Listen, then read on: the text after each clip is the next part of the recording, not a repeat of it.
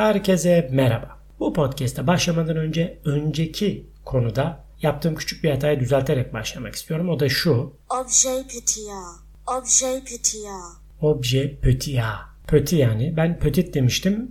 Doğrusu buymuş. Çünkü obje maskülen bir kelimeymiş ve petit okunmaz, petit okunulmuş.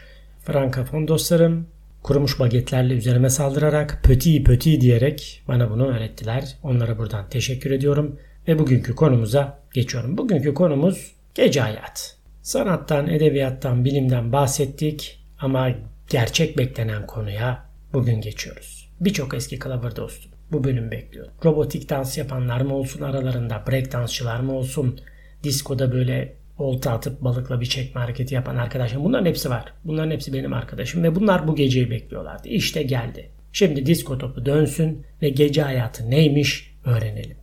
Disco, disco, Gece hayatı nedir? Genel bir tanım yapacak olursak, akşam yemeğinden sonra başlayan ve sabaha kadar sürebilen eğlencedir diyebiliriz. Yani en kısa tanımı budur.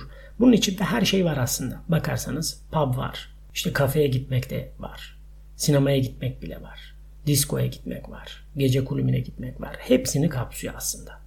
Şimdi bu podcast'te ilk defa antik Yunan'a girmeyeceğimi düşünenleriniz varsa yanılıyorlar. Evet gece hayatını da antik Yunan'dan alacağım. Şimdi Platon'un şölenini okuyanlar bilir. Antik Yunan'da böyle erkeklerin toplandığı şölen denilen gece içmeleri olurdu içki içilirdi ve gecenin ilerleyen dakikalarında müzik vesaire de olurdu bu işin içinde. Bundan önce bir şey yok muydu? Vardı. Dini törenler vardı, av sonrası toplanmalar vardı, av sonrası şölenleri gibi. Ama bunlar geniş katılımlı şölenlerdi. Buna gece hayatı denir mi bilmiyorum. Hani bir ritüelin devamı gibi de düşünebilirdi. Ama 7. yüzyıl, milattan önce 7. yüzyıldan sonra bunlar evlerde yapılmaya başlandı. Yani daha küçük topluluklar kendi evlerinde bu şölenleri yapmaya başladılar. Şöyle bir konsept vardı. İşte önce yemek yenirdi, ardından muhabbet edilirdi, sohbet edilirdi, içki içilirdi. Daha sonra da gecenin ilerleyen dakikalarında müzik gelebilirdi, gelmeyebilirdi. Seks konuya dahil olabilirdi, olmayabilirdi.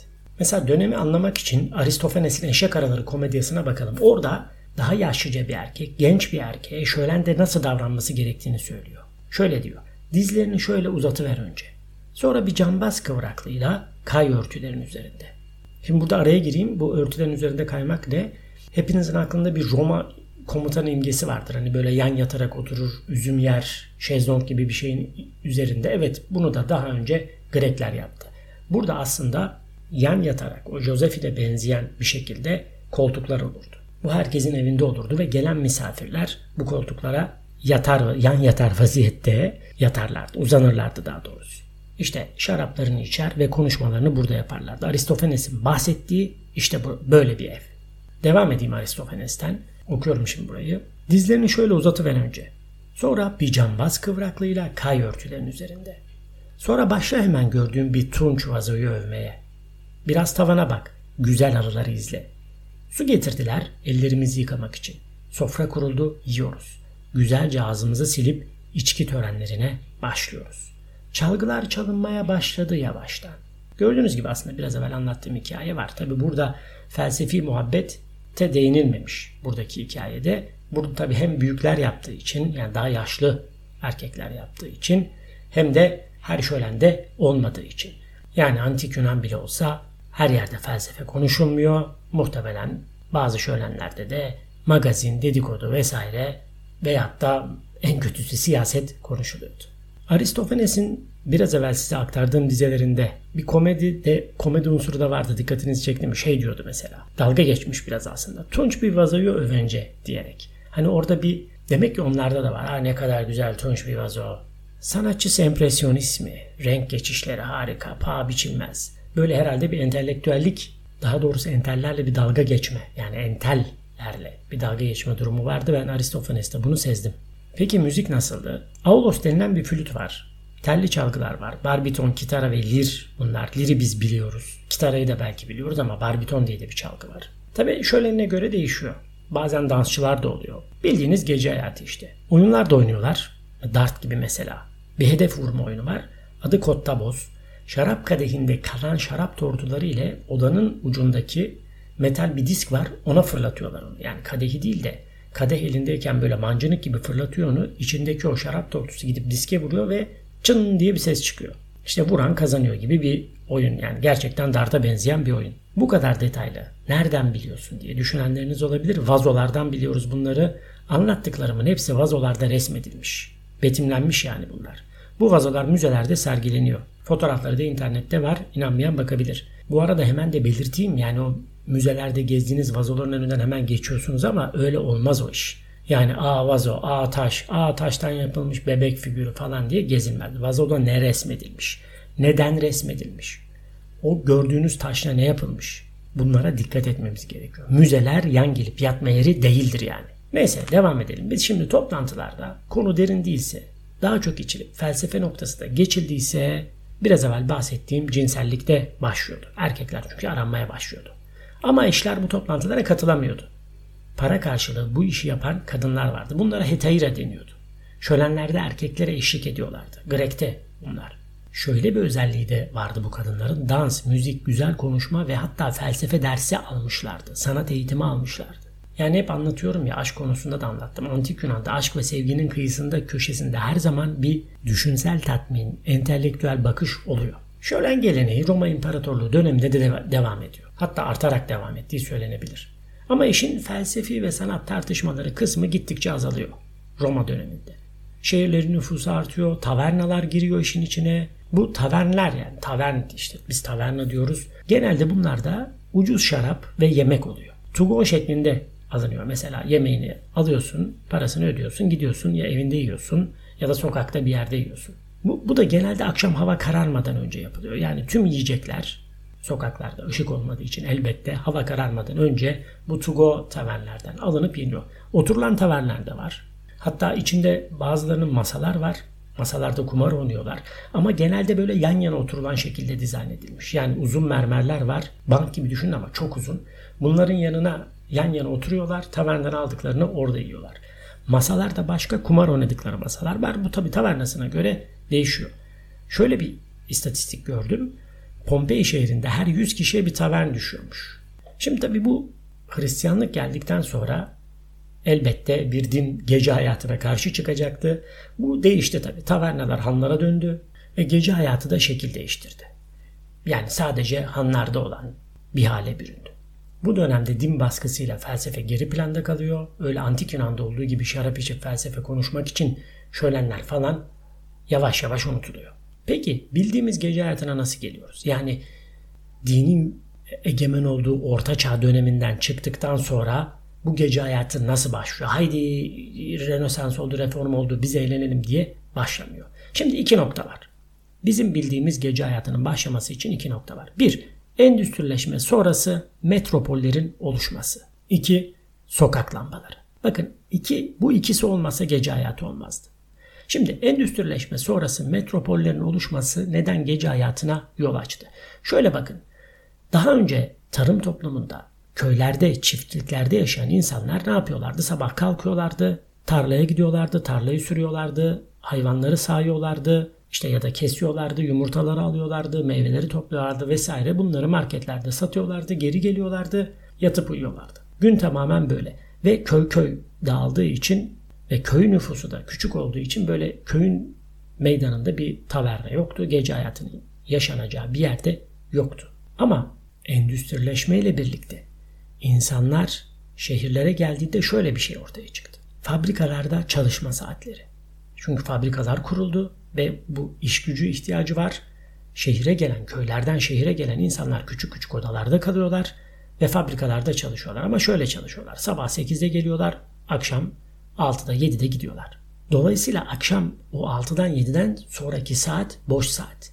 Köyde olsa öyle boş saat diye bir şey yok. Orada da bir şey yapılacak. Ama şehirde küçük odasına gitmek yerine sokakta dolaşmayı tercih edebiliyor.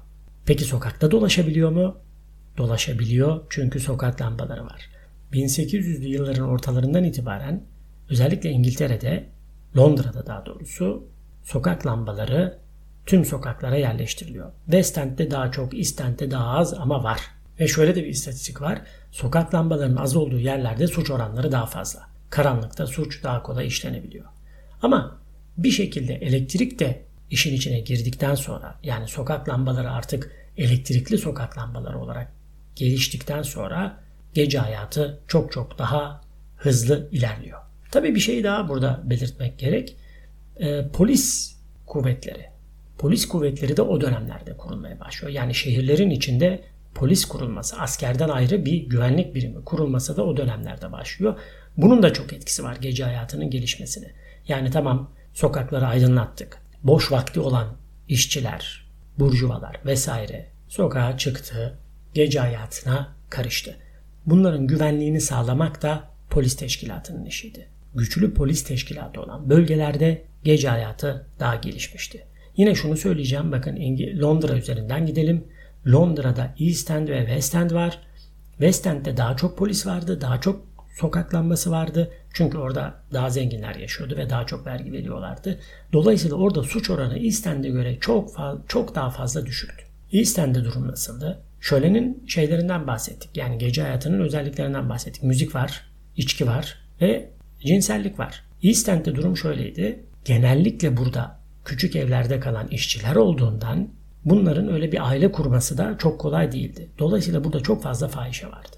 1880'lerde sadece bu bölgede 80 bin tane fahişe olduğu raporlanmış. O sırada Londra'nın nüfusu da tüm nüfusundan bahsediyorum 6 milyon. Ve gece hayatının içine girelim. Evet sadece tavernalar, publar, içki içilen yerler değil çok daha entelektüel yerler ortaya çıktı. Kıta Avrupa'sında özellikle Almanya ve Fransa'da kabareler ortaya çıkmaya başladı. Buralarda danslar, müzikler, skeçler bunların yer aldığı eğlenceler düzenleniyordu. Toplumun her kesiminden insanlar buralara gidiyordu. Ve buralarda özellikle buluşan insanlar çok farklı farklı oldukları için farklı konulardan konuşuyor, birbirlerini besliyorlardı. Aslına bakarsanız bir buluşma alanıydı. Dadaizmi anlattığım podcast'i dinleyen olduysa hatırlar. Cabaret Voltaire vardı. Zürih'teki Cabaret Voltaire'den bahsediyordum. Burası mesela bir sanat akımının doğduğu yerdi. Tıpkı Antik Yunan'da olduğu gibi buralarda da felsefik tartışmalar yapılıyor, entelektüel şovlar sahneleniyordu. Yani yaratıcı enerji kabarelerde gece hayatının bir parçası oluyordu. Özellikle Londra'da, New York'ta, Paris'te, Viyana'da bu kabareler çoğaldı. Bunun yanında tabii gece kulüpleri de vardı. Sadece burlesk şovlar yapan gece kulüpleri de vardı. Gece geç saatlere kadar açık kafeler de vardı. Bakarsanız buralar aslında eğlencenin yanında bilim ve kültür alışverişinin de yapıldığı yerlerdi.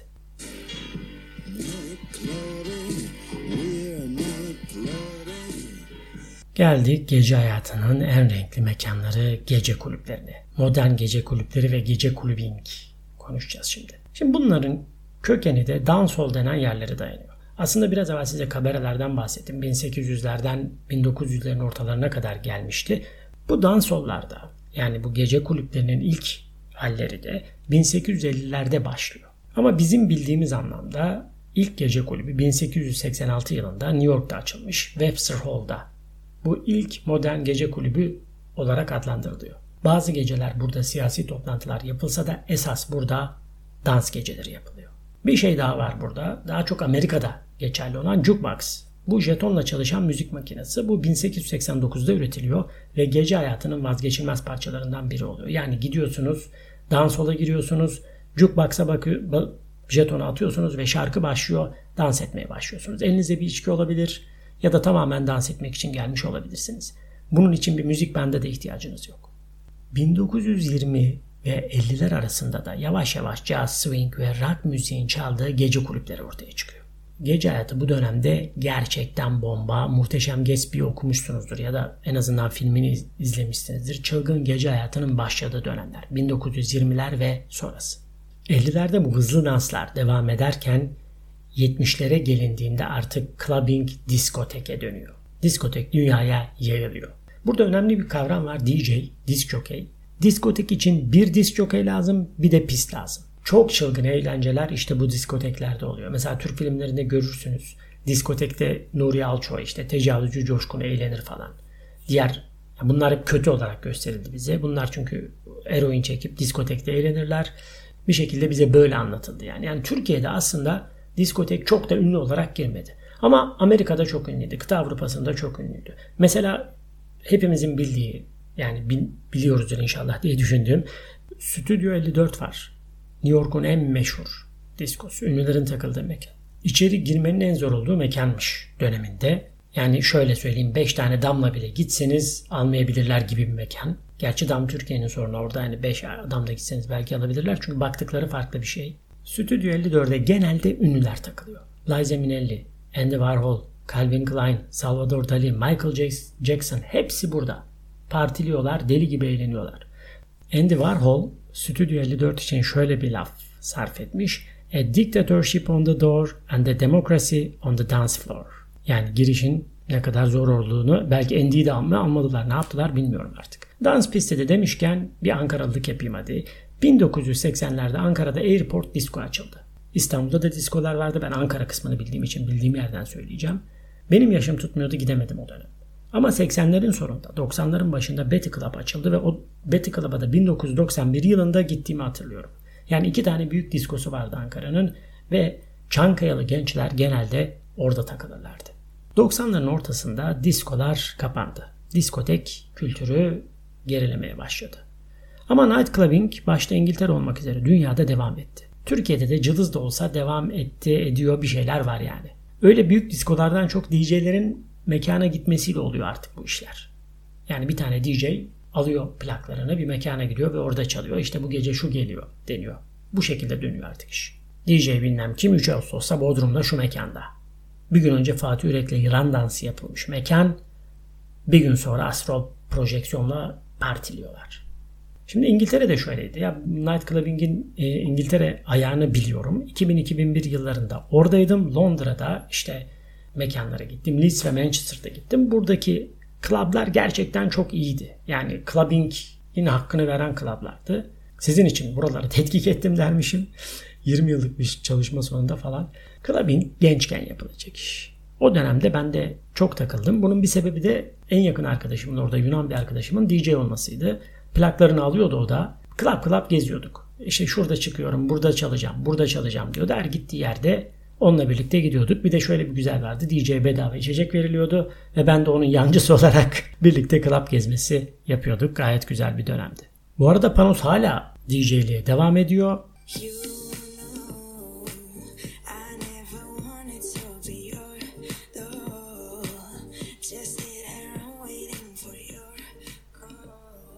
Örnekteki şarkısını Spotify'da Coyote yazarak, Coyote yazarak bulabilirsiniz. İşte tam bu dönemin sonunda yani clubbing'in Avrupa'da patladığı dönemin sonunda Türkiye'ye geldiğimde açıkçası ayağı kırıklığına uğradım. Buradaki gece kulüplerinde DJ vardı, müzik vardı ama dans yoktu. Yani cool bir tavırla elinde bardak sallayan, işte beyaz gömlekli adamlar vardı ve tek başlarına kollarında çantayla oldukları yerde dans eden kızlar vardı. Yani bir clubbing kopuşu burada o dönemde gözleyemedim. Ama başka bir şey oluyordu. Gözlemlediğim başka bir şey vardı. Gece hayatında 80 ve 90'larda diskotek kültürünün paralelinde yeni bir damar, yeni bir dip dalga geliyordu. Bu da heavy metaldi. Yani rock, metal, heavy metal. 80'lerde heavy metal patlaması başladı ve 90'ların ilk yarısına kadar bu da devam etti. Gotik tipler ve metal grupları tüm dünyayı sardı. Yani clubbing yapmayanlar metalciydi ve Türkiye'de daha çok metalci vardı. Club, clubçılara göre. İşte hatırladıklarım İstanbul'da Hayal Kahvesi başta olmak üzere Taksim rock barları vardı. Ankara'da Nicky's Graveyard, Graveyard bestekar rock barları vardı. Sonra ne geldi? Gece hayatına asit geldi. Türkiye'de bu da pek tutmadı. Özellikle yine İngiltere'de Acid House önemli bir dalgaydı. Gece hayatına elektronik müziğin fraksiyonları hakim oluyordu. Fosforlu renkler, Acid House partileri ve küçük haplar hızla yayılıyordu. Tabi burada çok genel bir anlatı sunduğumu da belirtiyorum. Yani daha çok benim dokunduğum yerleri size anlatmaya çalışıyorum bir sürü şeye de değinmedim. Yani bu müziklerin oluşturduğu bir gece hayatı vardı. Onlara değinmedim. Mesela ne vardı? Tekno, progressive tekno, UK garage, Seul'de patlayan bir hip hop, Kore hip hop'ı vardı. Bu müzik akımlarının hepsi kendilerine özel gece hayatlarını ve mekanlarını oluşturmuştu.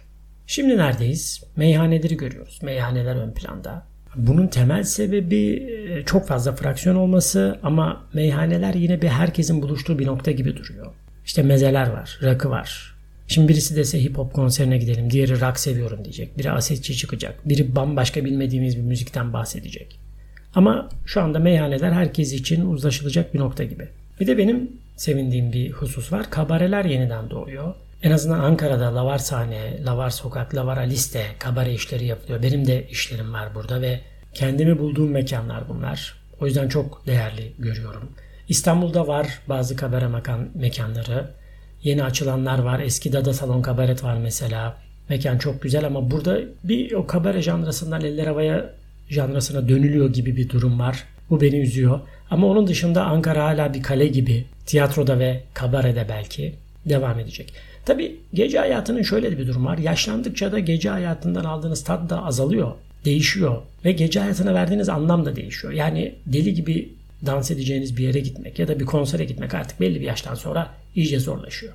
Bugün gece hayatıyla ilgili bir izlek vermeye çalıştım. Esasında tarihsel bir izlek vermeye çalıştım. Yoksa gece hayatının tüm fraksiyonlarını burada değinemeyiz. Ülkesine göre, dediğim gibi yaşına göre, tarihe göre değişen bir süreç bu. O nedenle bölümü bitirirken daha içten bir şey söylemek istiyorum size. Modern konuşmalara bir kulak verelim istiyorum. Modern konuşmalar bize ne diyor? Yomaha, yomaso diyor.